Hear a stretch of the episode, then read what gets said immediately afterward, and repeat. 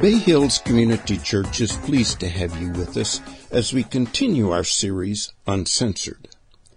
Last week, in our look at the first part of the Lord's Prayer, we found that it's all about a relation with God and our attitude toward God. Today, lead pastor David Fosselt shows us in the second part that it's about God's providing, forgiving, and strengthening us. Listen as Pastor Dave helps us discover the meaning for what God does, why it's important, and what are some practical applications for us, and how all this should affect our prayer life. How many feel like Ben Stiller sometimes when you have to pray out loud, right, in front of other people? We've all been there at some point in time. We're in the middle of our series going through the Sermon on the Mount. It's called Uncensored. Last week and this week we've been talking about prayer. We've been going through the Lord's Prayer so we don't ever get stuck in situations like we just walk, watch where we're, we're trying and we're supposed to pray, and we're not sure what to pray, so on and so forth. If you have your Bibles or your phones, turn to Matthew chapter 6. If you're using one of the church Bibles, it's page 970. I'm going to reference it at some point in time. It's going to be important. If you worked with us last week, let me catch you up on what we covered last week. The Lord's Prayer starts and the whole first section, or part one, right, it's, it's focused towards God.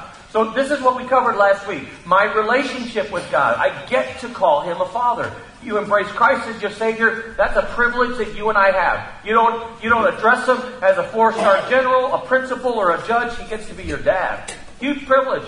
My attitude toward God. I want to hallow His name, which means to respect Him and to honor Him. Uh, my priority in my prayer life when I start is His kingdom. Not my kingdom, not my career, not my stuff, not my family. We're going to start with, with His kingdom. So that's part one. Part one is a God focused, directed prayer. Immediately, though, it shifts, and part two, it now becomes personal. There's a personal focus to our prayer life. So, part two, let's put it up there on the screen. Today, we're going to talk about these three things. The second part of the Lord's Prayer, pretty much all of you know it. We're going to talk about God provide for me. We're going to talk about this thing called daily bread, right? And what's going on there, why it's important. God, forgive me. The interesting thing about the Lord's Prayer, it forgive me, it doesn't say of my sins. It means that, but it talks of my of my debts, a financial term. We're going to talk about why Jesus uses a financial term to describe forgiveness of sins, right? And then God strengthen me. Strengthen me to, to, to deliver me from temptation, deliver me from the evil one. And so this is the personal focus of what we're going to talk about this morning. My suggestion, encouragement to you, I'm going to try and break down for you what it means and why it's important and give you the practical application in terms of how this should affect your prayer life. Let's jump right in. Let's talk about how we start out praying for give us our daily bread. I'm going to start with the first word. I don't have anything for you to fill out in your study guide, but it's important for you to understand. Listen, you are expected to, encouraged by God, to ask for stuff. There's nothing wrong with that. God, God, please give me this. God, please give me that. That's part of what He is expecting and wanting us to do. And don't trick yourself into thinking, well, He's God. He's got a big agenda. He's got a, a, world to run. He doesn't care about little stuff. I can only ask him for big stuff. No, ask him for, for anything you want. Small as it may be. Kind of like that little boy who's at a restaurant with his grandpa, right? And, and he decides he wants to pray for the meal. So he starts praying. He says, Dear God, you know, thank you for the meal that you're going to provide. And then he adds, But dear God, I would be especially thankful if, if Grandpa would buy me some ice cream at the end of the meal. And then he added, for liberty and justice for all, amen, right? Little kid, he doesn't know what he's doing. He prays the best he can. A couple people hear this, they chuckle, except one older, cantankerous woman. She heard this prayer as well. And she says out loud to her friend, she goes, you see, that's what's wrong with America. Our young people don't even know how to pray, right? Oh, this little boy, he's a small little boy. He, he thinks he did something wrong and disrespected God in some way. So he starts to cry. And Grandpa says, Don't worry about her, you know. Your prayer was a good prayer. God was pleased with your prayer. And he says, Besides, I think praying for ice cream is great because ice cream is good for the soul. Would you agree with that? Ice cream is good for the soul. So naturally, a grandparent in that situation, at the end of the meal, he, he, he gets his, his grandson a big chocolate uh, bowl of chocolate ice cream, right? And they put it in front of him. This little boy did something pretty amazing. He didn't take a bite of it. What he did is he took that bowl And he took it over to the lady who had made that one comment. And he put it right in front of her. And he said this. He says, You know, I hear ice cream is good for the soul. And I think your soul needs it more than I do. you got big stuff to pray for? You want to pray for ice cream? Ask for it. Ask for it, right? Now, now what we're going to do is, you see it on the screen, we're going to talk about kind of what to ask for and then when to ask for it. We're, we're encouraged to ask for bread. Now, I don't know if it's just because of how my mind works, but, you know, th- that is the most staple food substance in the world. Beyond that, then it's rice and beans, right? Bread, rice, and beans. And so in my mind, I, I don't know how it's just me. I start asking, well, can I ask for steak? Can I ask for lobster? How about sushi? Fajitas? You know? Can I ask for kung pao chicken? I just like saying that. I don't like eating it. I just like saying kung pao chicken. Right? Can I ask for cake? You know? Am I allowed to ask for more than just bread? And the answer is absolutely yes. As long as two things are true. So ask whatever you want for, as long as two things are true. Let's put it up on the screen. These two things need to be true. Number one, realize God won't give you everything you want, need, or greed. It, you don't do that with your kids, do you? I don't do it with my kids. I don't give my kids everything they ask for. That's not responsible parenting. Why don't we give our kids everything they ask for? Well, in my case, not in God's case, but in my case, limited resources. I don't have unlimited money or time. If I'm honest, sometimes it's just because I'm lazy. I don't want to get off the couch. If I'm really honest, sometimes it's because I'm selfish. With God, He doesn't give us everything we ask for for the last reason I don't give my kids everything. Sometimes it's not good for them.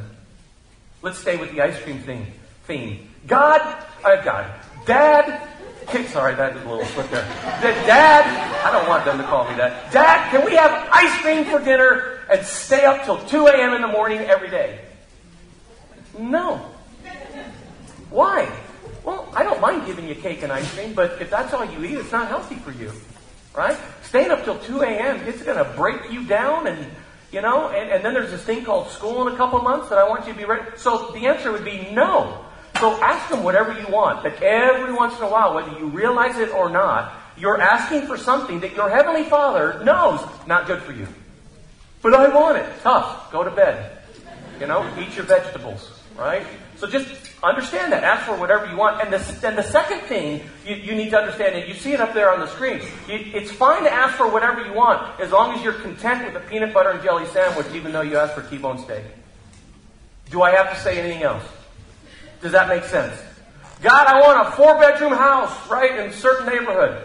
You can ask for it. He, he may end up getting you a, a, a one bedroom townhouse in, in, another neighborhood. God, I want, I want this really fancy, you know, car over here. He may end up giving you a 10 year old Pinto. You know? I, I want to go out to a European vacation. Oh, so do I. You may end up going camping for a week in Santa Cruz. So you ask for whatever you want, but understand he may give you a peanut butter and jelly sandwich. Be content anyways. Does that make sense? So that's kind of what to ask for. The, the next thing is when to ask for it. There's, and there's this emphasis on doing it in a daily fashion. I want you to ask for food or bread on a daily fashion. Now, this is not Jesus suggesting don't plan. I mean, most of us like to plan. I don't want, I don't want to go to the grocery store every day. What we like to do is go to the grocery store maybe once a week and get as much as we can, and oh my goodness, I forgot one thing, and every once in a while you have to go back. This isn't him saying don't plan or don't budget. He's not saying that. He's trying to emphasize something different in this idea of daily, right? What is he trying to emphasize? Let's put it up on the screen.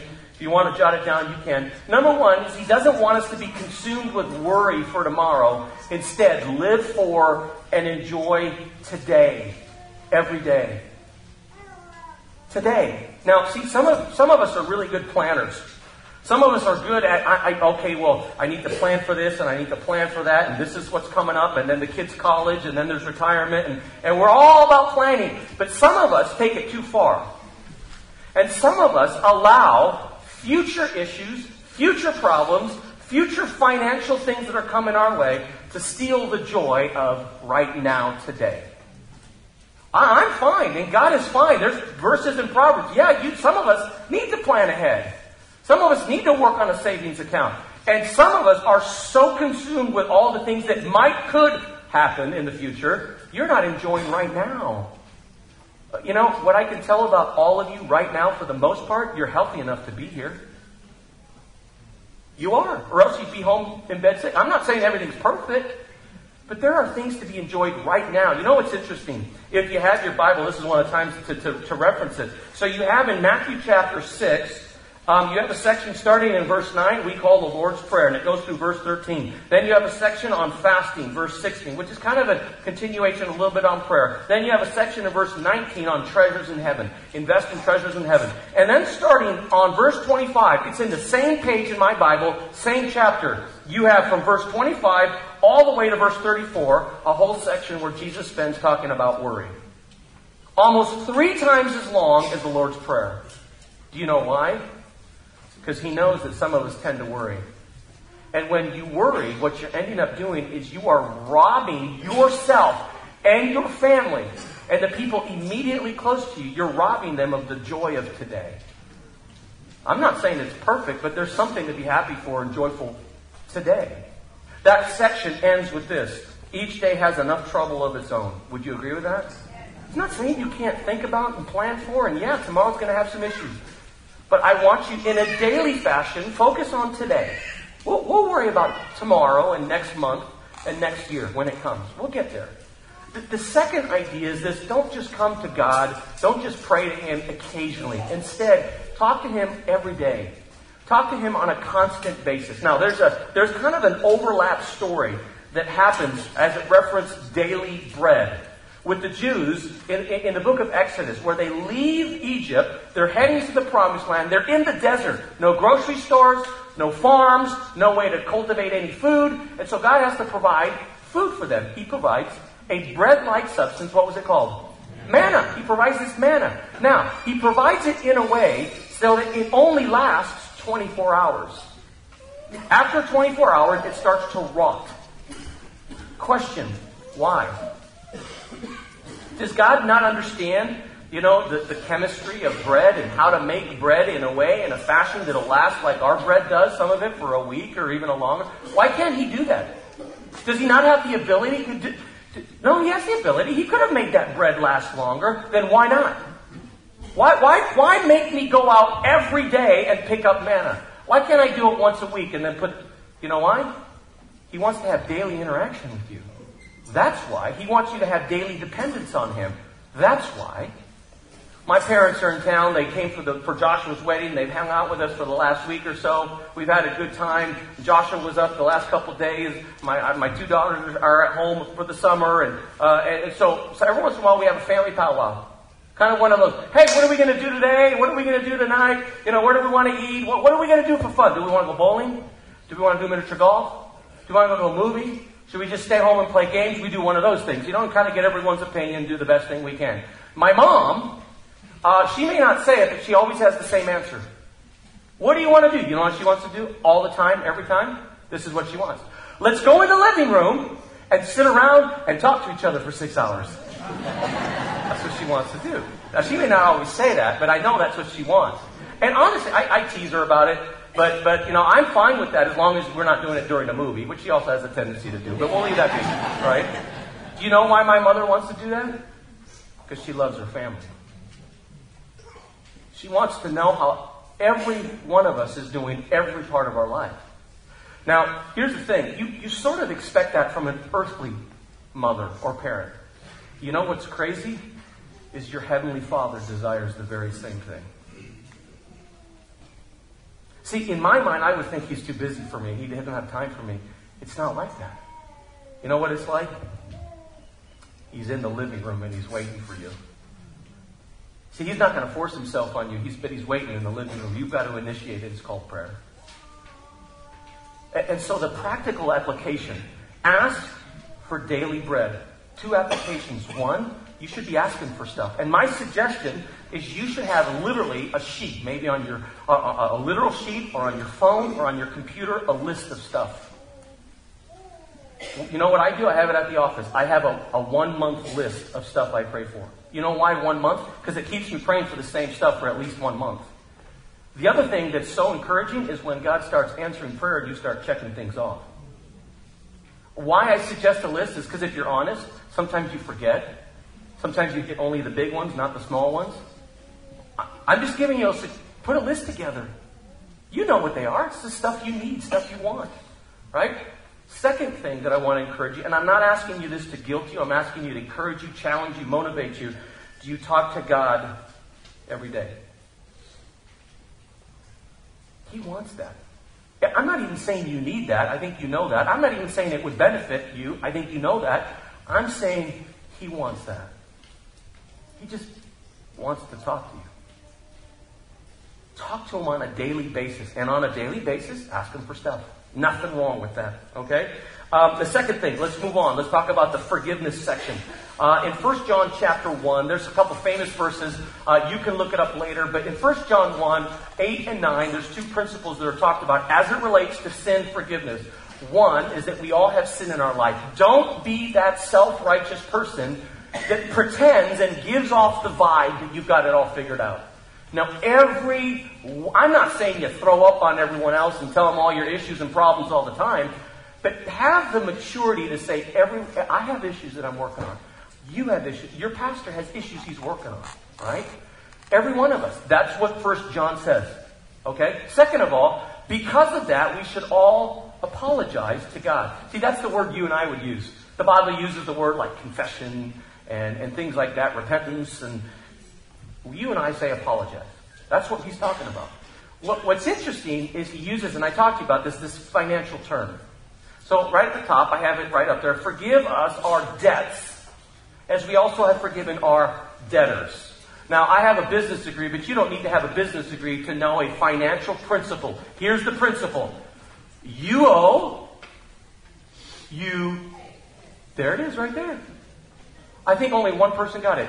You owe, you owe, you, that's it. That's how it works. See, you're not allowed tomorrow morning to call up your mortgage company and go, you know, this house payment, I mean, it happens every month. It cramps my style. I don't really like it. It's discouraging, depressing. It takes away funds that I want to put it somewhere else. I don't want to do it anymore. Well, you could do that. But what would happen? They would take your house. You'd be sleeping in the prayer room. I mean, that's what would happen. You're not allowed to do that. You owe, you pay. Now, on the street, when you, when you owe on the street, when you owe and you don't pay, there's a guy that comes around. He's called a loan, a loan shark. He's not called a loan puppy. He's not called a loan bunny. He's called a loan shark because if you don't pay up what you owe, you're going to get bit, basically. God uses this same principle. Have you ever heard the phrase, you owe them an apology? It's this principle right here. He, he uses kind of what we understand in the financial world to say, you know, when we do something, say something that is hurtful and wrong to other people, what you should do is go look them in the eye and say, you know, what I said, how I said it, but I know it was wrong. I know it was hurtful. I want to apologize to you. Will you forgive me? That's a good apology. Now, in this case, he says you should do that to God.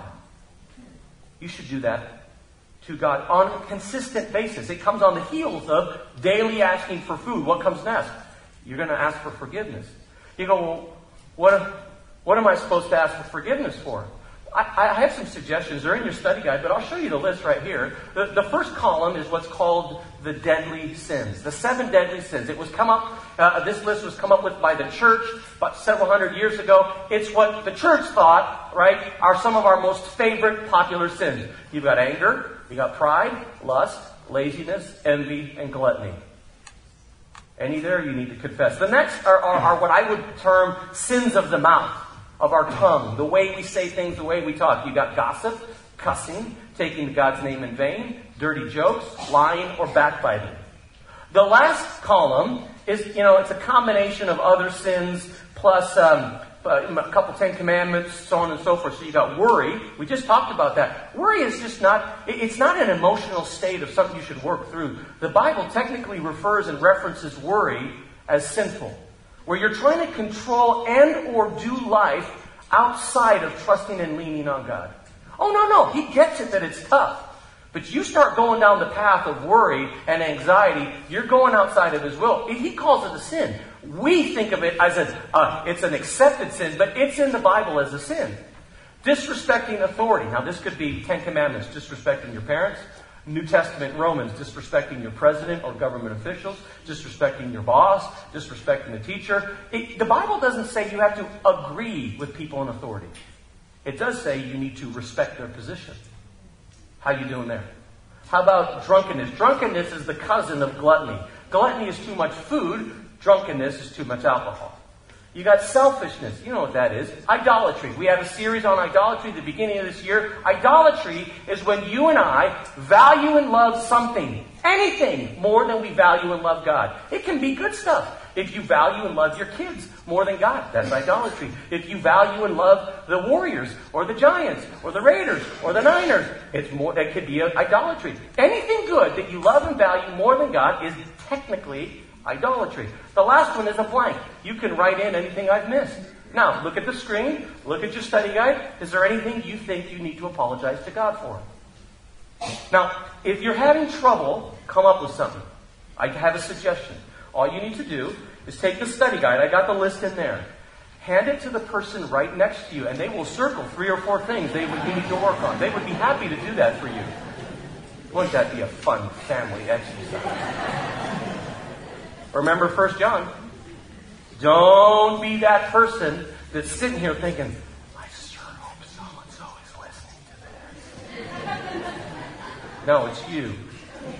It's you. Let me ask you a question. Show of hands. How many of you bathed, took a shower in the last couple days? Can I see your hands? Very nice. Now, there's a couple of you that didn't raise your hands. I want to. We're glad you're here, but I'm just suggesting for the sake of your neighbor, maybe next week you would consider a shower. I'm just saying. Why do you take a shower?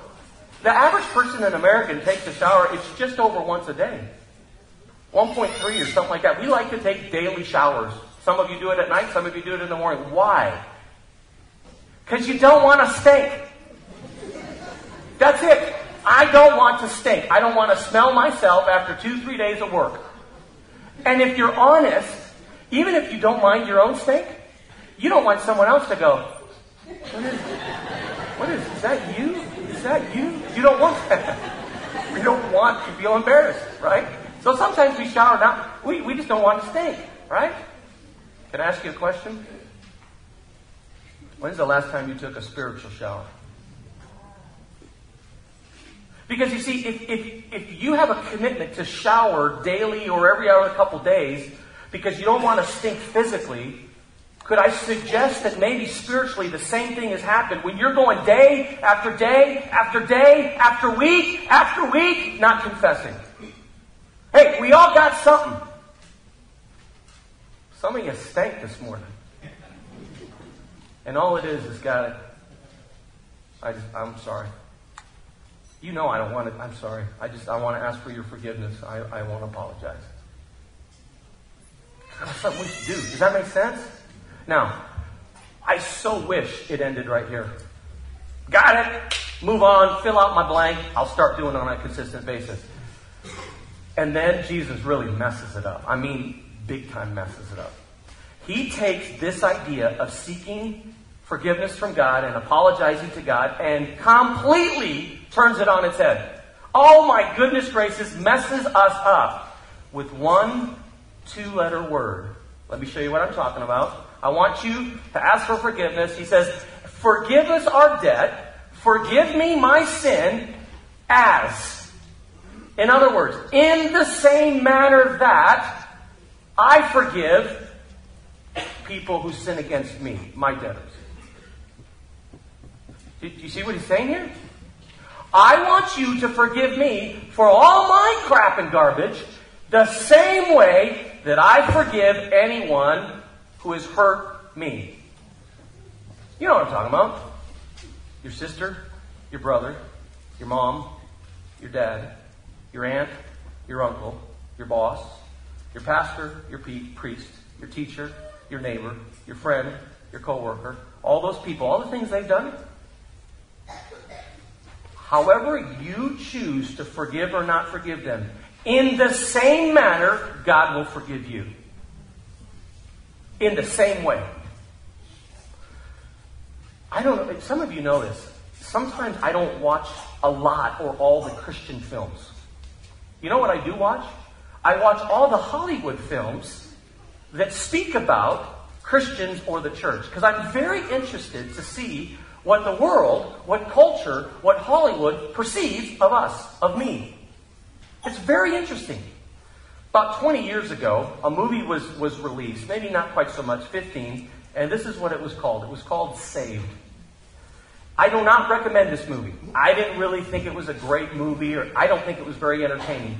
But boy, did it taught me a lot about what the world perceives when it comes to forgiveness as we deal with it. It's a story about a girl who's going to Christian high school, and she discovers that she's pregnant. And after she discovers she's pregnant, the, the rebellious kids, the punk kids, the kids that are always in trouble, that group, you know what they do? They encourage her. And they put her arm, their arm around her. And they say things like, We'll be there for you. We'll help you out. I know, yeah, it's going to be tough. That's what that group does. Then there's another group of kids. It's all the Christian kids, the good kids, the smart kids, the go to church kids. Those kids, you know what they do? They treat her like a common whore. They're indignant at her behavior. They're offended. They question her love for Jesus. And of course, what does the school do? The Christian school expels her. Now, let's make sure we get this one thing straight. I'm not condoning sex outside of marriage. I'm not condoning that at all. What I want to point out to you, however, is what the world perceives in terms of how we treat people that fail morally, especially in our own church. They can't figure out how, on the one hand, we sing about amazing grace and then fail to give it when people most need it. Does that make sense? And why it is important to you is as I forgive them, God, go ahead and treat me the same way. Let me give you a very quick overview of how Jesus teaches forgiveness in the New Testament. Real quick. Let's put it up there. There's three chapters. John chapter 8. The woman caught in adultery. She's literally caught in bed with her lover. Now, in those days, in the Jewish communities, when someone was caught in adultery, the law said you could kill them. And so that's what is happening with the leaders of the town. They dragged her out of bed. She barely has her clothes on. She has a bed sheet she's covered herself over. They have her in the town square, and they're about ready to take bricks and rocks and throw them at her. And you know the story, right? Jesus shows up and he stops the whole deal. Okay, go ahead. Whoever does not have a sin, throw the first rock, right? Well, that, that catches them in their tracks. What, what is not emphasized, though, is what Jesus whispers and says quietly into the ear of the woman as she's walking away. Do you remember what he says to her? Your sins are forgiven. And then he says, Go and sin no more. In other words, change your ways. I, I will forgive you fully, completely. I'll embrace you. You're back in. But change your ways. So none of this come to me when you feel bad about what you've done, ask for forgiveness, turn around and go do the same thing. Now I got a problem, says Jesus. I'm willing to forgive you, but change your ways. Make some adjustments. Second chapter, Luke chapter 15, the story of the prodigal son. You've heard this story, right? He asks for his inheritance from his dad. He goes off to a, to a foreign land. He blows it. He parties. You know, he's buying Coke. He's drinking up. He's doing everything. Then he realizes, oh my goodness, I messed up.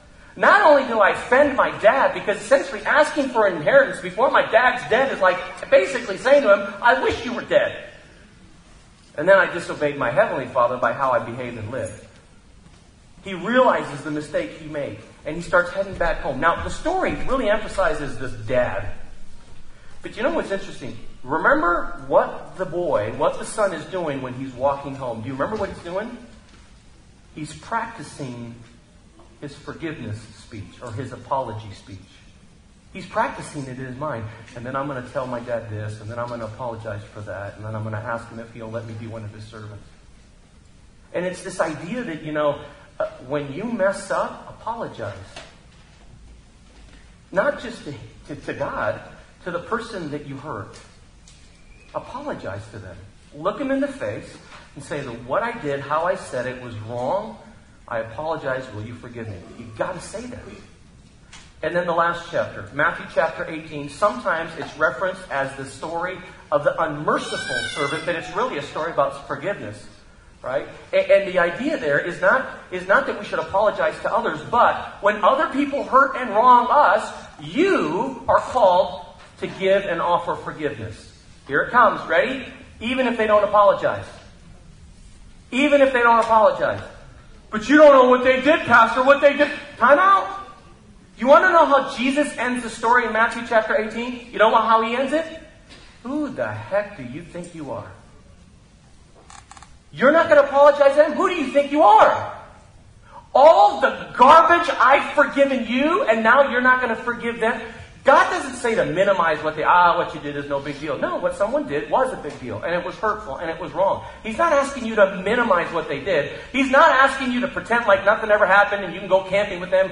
No, things might change. But you better never play games where you accept the forgiveness and grace of God for all of your garbage and then refuse to forgive someone else. And you know how the story ends in Matthew 18? almost the exact same words as Matthew chapter 6. Jesus is teaching the Lord's Prayer. Our Father who is in heaven, hallowed be your name, your kingdom, so on and so forth. Daily bread, forgive us our debts, lead us not into temptation. That's the Lord's Prayer. You know what Jesus does right after? It's almost like he goes, oh, you know, uh, let me explain one thing about the forgiveness thing. It's not in the prayer, but I want to make sure you understand it. And it's right there in verse 14. If you forgive others when they sin against you, your heavenly Father will also forgive you. Now, if he stopped right there, some of us could wiggle out of what he's implying, but he doesn't let us wiggle out. Look at what he says. If you don't forgive others, you know, your boss, your parents, your kids, all those people we talked, if you don't, your heavenly Father is not going to forgive your sin. Could, could I just make a comment here? I don't think Jesus is bluffing. You don't forgive them, Fine. I don't forgive you. Do you realize some of us have an unhealthy, dysfunctional relationship with God simply because we won't forgive someone and what they've done to us? This is a big deal. It's a big deal. So there's two concepts here. It's the concept of make sure you're apologizing to God. Take a spiritual bath, shower, and as you're going about life, choose to offer forgiveness. It's not easy. The world tells you to, you know, get, get your revenge, and, the, and God says, no, let me take care of that. I'll, I'll, I'll even up the score at some point. You let me handle that. The last thing he talks about is temptation. He almost preempts what we're talking about here. So you don't even have to ask for forgiveness if you can handle this, right? Um, you can look it up on your own. 1 Corinthians 10 gives us some concepts re- related to temptation. Temptation comes to everyone. Every one of us will, this next week, be tempted to do something outside of God's will. Count on it. Expect it. Look for it. It's going to happen. Every single one of us. Two, temptation is not a sin. God doesn't hold you accountable to how you're tempted. He holds you accountable to what you do with the temptation. That's very important. So don't guilt yourself just because you're experiencing temptation. Third, temptation often follows times of spiritual growth. This is the enemy counterattacking. You see, if you're, if you're here, you're trying to live for Jesus. That's what I'm assuming. I want to please him. If you try and please him, Satan's not happy with that. But he's going to try and counterattack. And this is what he tries to do many times. And the last one, and the most important one, temptation can always, every single time, always be resisted and overcome. Every time. And that's the promise that is given to us. So now the question becomes, how? Because the Lord's Prayer says, Lead me on to temptation, right? Deliver me from that. How? How do I do that? It's one thing to say it. How do I do that? Three things. Here's how we're going to wrap up. Number one is realize the cost. Realize the cost. In your study guide, some of you may want to do it this week. I have the reference for James chapter 1, verses 12 to 15. James 1, 12 to 15 gives us the domino effect of how we end up sinning. Here's how it works. It starts with desire. I desire something that's not in that book. I desire to do something that's outside of God's will. It starts with a desire. And maybe it's something I see on TV or I hear from my friends, a desire. The desire, second domino, goes to deception. Now, this is self talk in my mind, where I start looking back at the desire and go, you know, It's really not that bad. Everyone's doing it. In fact, I act, I know of people at church that are doing that right now. And they seem to be doing pretty good with Jesus. You know? It's, it's, you know what? Maybe, the, maybe I'm misinterpreting what the Bible says. I mean, I really love my boyfriend or girlfriend. It, it's not that big deal to pay someone under the table. And on and on and on. We start justifying. We start reasoning in our head about this, that, or the other. I'm not driving, so it's not the end of the world if I had too much. Deception, my mind. So it goes from desire to deception. And the next one is disobedience. Now you follow through on the desire. You've taken care of what's going on in your mind. You've justified that it's not the end of the world. And you know, God forgives anyway. I mean, I heard that. He forgives me completely. I'll, say I'm sorry when I'm done. But you actually do it. So you go desire, deception, disobedience. You want to know what the last one is? Death. It literally says that in James death. You know, it also says it in, in Genesis chapter 3. God creates this big garden. And he says, okay, Adam and Eve, I got this deal with you. I want you to obey me. There's some things I want you to do. There's some things I don't want you to do. I'm not going to force you. I'm not going to twist your arm. You do whatever you want to do. But some things you do, some things you don't want to do. There's this tree right over here. We're going to call it uh, the, the, tree of the knowledge of good and evil. I don't want you to eat from that tree. You can have anything else you want. I don't want you to eat from that tree. By the way, if you do eat from that tree, you will surely, you're going to die. Now, it, it, it, death in all kinds of ways. Death physically, death financially, death relationally, death in your marriage, death in your career, death in your reputation. I mean, on and on. Something always dies. Always. I told some of you this story before. Some Eskimos in Alaska, when they want to kill a wolf, do you know what they do? They take a big blade, big knife, they dip it in blood and they freeze it. And they dip it in blood and they freeze it. And then they dip it in blood and they continue this process until the entire blade is covered in blood. Then they go out in the snow, out in the middle of nowhere, and they put that blade in the ground with the blade eh, with the blood and the blade pointing upwards, and they go home. And they wait. In the middle of the night, that wolf shows up. And they're like, oh my goodness, really? This is delicious. And they start licking away at this, at this blood. I can't believe I got this to And they just start licking away. It tastes so good. And sin, it always tastes good. That's why we do it. And he starts licking away. What happens to the wolf is that the, the cold blood, it literally numbs his tongue. At some point in time, the blade becomes exposed. He cuts his tongue. He doesn't even realize at some point in time, he's not anymore licking the blood off of the blade. He's literally drinking his own blood. The Eskimo shows up the very next morning, and what he finds is a wolf that has bled out. And what the Eskimo does for the wolf, Satan does to our soul. Now, why am I saying this to you? It's motivation. See, I know there are certain things that if I do, I run the risk of my marriage dying. I run the risk of my career dying. I run the risk of my body dying. I run the risk of friendships and reputation dying. And just knowing that is motivation. I don't want that. Do you? It gives you the energy to fight more. Does that make sense? So just realize you're over here right now, and some of you just looking at desire, and I'm telling you, down the dominoes, there's something called death. Literally or, or figuratively. Something always dies. The second one is request help. I, really, it's the Lord's Prayer. James says the same thing God, help me here. I, I need strength.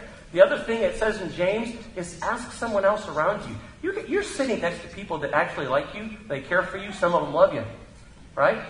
And if you have the, the, the willingness to be open and vulnerable and say, I kind of struggle with this. If someone ever says that to you, help them. Encourage them. Be a cheerleader to them. You know, we use the term an accountability partner, but to me, sometimes that sounds like a police officer.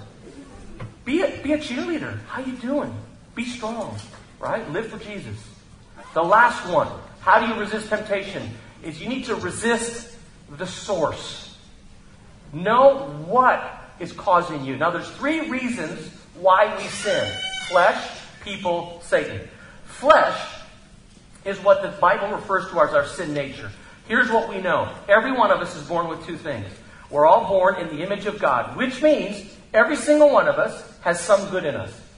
Everyone in the world has some good in us because everyone is made in the image of God. But we are also born with a sin nature. Do you know this, right? You don't have to teach kids to disobey. You know this, right? Right now, in that back room in the nursery, kids are beating each other right now. It's happening. We're doing the best to keep them off each other, but it's happening. Your kids, right? Why? Okay? Why? Because they are born with a sinful nature. Sometimes it's no one's fault. It's not my dad's fault, not my boss' fault. It's my. It was, it's just me. It came right out of me. The other one is people. Proverbs talks about this a lot, right? We talk about it as peer pressure. It's sometimes it's not pressure. It's just influence.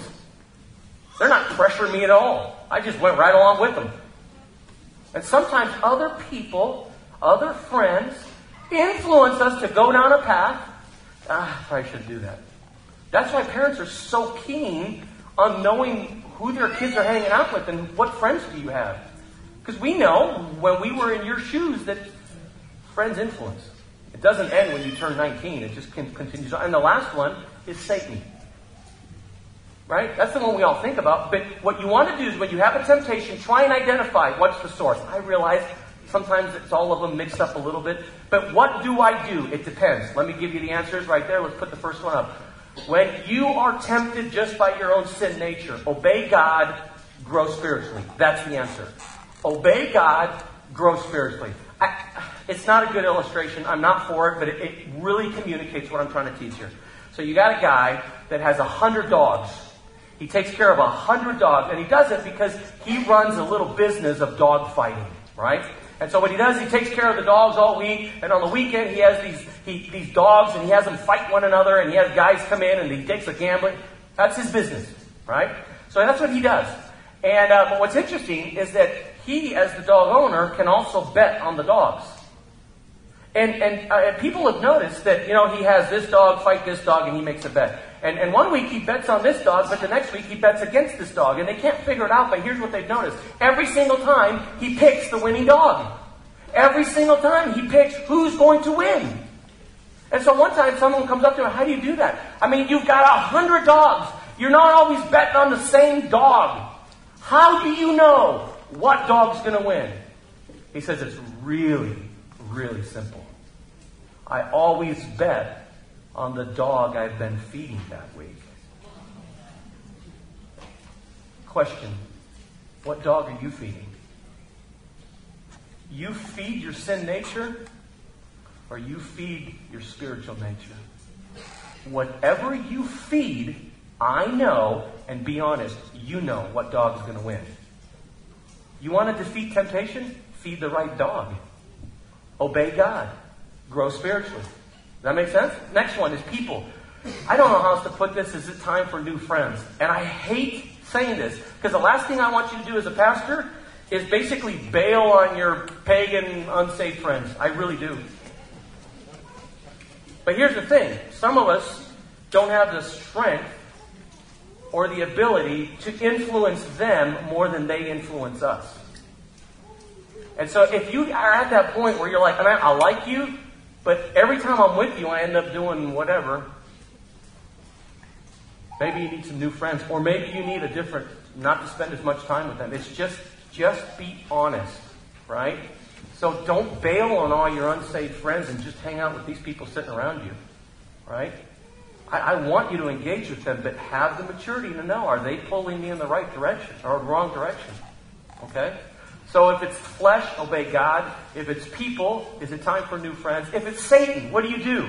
It's the same thing. I don't care how you write this down. You fight, you battle, you brawl, you war, you skirmish, you smack them in the face, you punch them in the gut, you kick them in the whatever you want to write in there. You get my point. Stop rolling over and playing dead.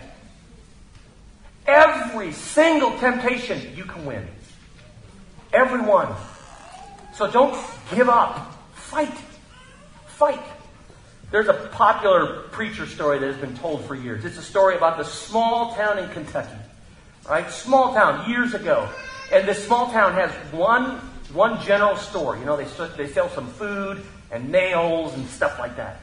And then they have a, a church right? And all the farmers in the surrounding area, they come to that church on Sunday. And then all of a sudden, there's this atheist guy that moves in town, and he opens up a whiskey distillery. So the people at church are not happy, right? They are not happy. They're like, so they start praying to God. Oh, dear God, do something about this man. Do something about this whiskey distillery, right? Shut down his business and the evil that is coming in, on and on to our town. So one Wednesday night, they're praying about this, about the whiskey distillery, right? And so, um, right in the middle of prayer meeting, the storm comes through, and there's lightning, and one of the lightning bolts hits the whiskey distillery, catches on fire, burns to the ground. Next Sunday in church, the pastor stands up. You want to know what he preached on? The power of prayer. Yay, God! Look what God, powerful God is. At the very same time, the insurance company has communicated to the owner of the whiskey distillery, we're not going to pay for damages because we consider it to be an act of God. We don't cover those kind of things, so we're not paying for it. You want to know what the owner did? He sued the church and the members. And he said to them, You conspired with God to do what happened to my, my distillery. And they're like, We had nothing to do with it. What are you talking about? So they went to court. And the judge, hearing this case, said the following I find this case very perplexing. We have a situation where the plaintiff, an atheist is professing his belief in the power of prayer. And defendants, the church members, who are denying the power of prayer. You've got the power of prayer. It works. You got the privilege of prayer. The fact that he even wants to talk to us is crazy. The last two weeks we've been talking about the process of prayer. When I pray, what do I say? What do I say? I'm going to have the band come up right now. And normally what I do is this, okay? We bring the lights down. Let's start playing the piano. We're all going to close our eyes. We're going to pray. We're going to pray with our eyes open. You ever prayed with your eyes open? One of the times that I like to pray a lot is when I drive. And when you drive, you should probably pray with your eyes open. I want you to listen to how the Lord's Prayer sounds. Ready? I, I, I don't want you to write it, I just want you to feel it. Ready? Here's how it sounds Dear God, it's me, it's David. I'm glad I don't have to come to you as I would a judge or a four star general or a president. I'm so incredibly grateful that because I've given my life to Jesus, I get to call you Dad. I'm thankful that you want to have a relationship with me. Heavenly Father, I want to I want to take some time to hallow your name, to respect who you are, to honor you for your character. I want to take a moment right now to praise you and to honor you for being an all-powerful God, for being an all-knowing God. I'm incredibly grateful because I know I don't always do it with my kids. I, you're so patient with me, so kind to me, and so merciful to me, and so loving to me all the time. You're the perfectly heavenly Father, and I honor and I hallow you for who you are. But Father, I also want to honor you when I stop praying, I get in my car and I head to the office. Father, the people at work, they know I'm a Christian and they know I go to church every once in a while. And Father, the way I handle the clients, the way I talk to my coworkers, what I say behind my boss's back when he doesn't hear me and the others do. Father, I want to do it in such a way, I want to live in such a way that I honor your name, not just in my prayer life, but in my actual life. Dear Heavenly Father, before I pray for my kingdom and my job and my family and all of my stuff, I want to pray for your kingdom. Father, I'm thankful for my church we got all kinds of things going on and all kinds of fun stuff, but we got some issues going on right now. Looks like we're going to have to move. Father, if that happens, I pray that you'd be with the leaders. I pray that we would have a team of good people that could build those walls. I'm sucky at building walls, but Father, maybe I can do something else, work with the kids or work with the youth or be an usher or help with hospitality. Father, I pray for your kingdom in my church. Father, I pray for the other ministries in this community that I live in like Young Life and like the Rescue Mission and what they're doing to try and reach people for you and draw them to Christ. I pray for your kingdom. Pray for our missionaries. Pray for Kelly Koski in South Africa. I know he's alone. He feels lonely. Be with him, encourage him. I pray for Shane and Jessica. I know they're really busy now. Father, I want your kingdom to grow. Your kingdom before my kingdom. Father, I do I do have some daily needs. I got that issue at my job. I heard that clunking in my car. I'm so hopeful it's not a big deal because I can't afford it. I pray for my kid. He's going into a new school, and I just pray that he, she would make friends and it would be a good adjustment. Father, I got family coming in. And you know, the last time when they came in, it was not good. And I just pray that there would be peace. And so I got these things that I want to bring to you their daily needs, their requests that I have.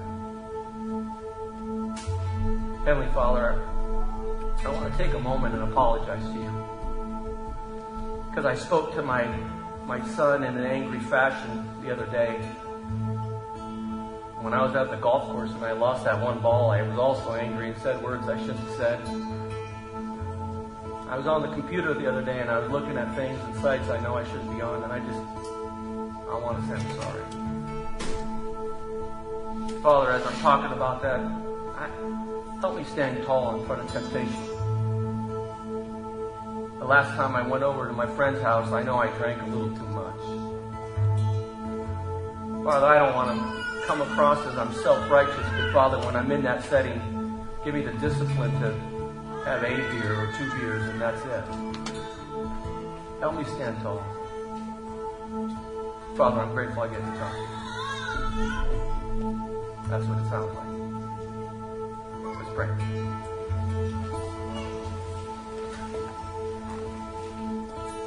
Heavenly Father, we want to thank you for the power of prayer, the privilege of prayer. These last couple weeks we've talked about the process and kind of what to say, what not to say, how to say it.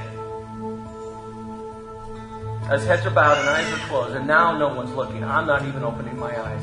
I'm wondering how many people here would be willing to say, this week, every day of this week, by show of hands, how many of you are willing to put five to seven minutes in to talking to your Heavenly Father? Put your hand up right now. Every day, five to seven minutes. Heavenly Father, I know, because I know this church, hands are up everywhere.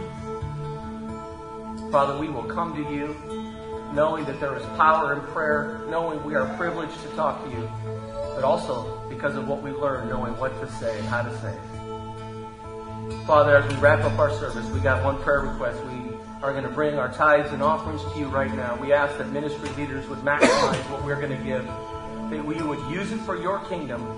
We give back to you because we know you own it all. We give back in obedience, but we give back also knowing the promises you've given us when we give. We love you. We pray this all in Jesus' name, and all God's people say.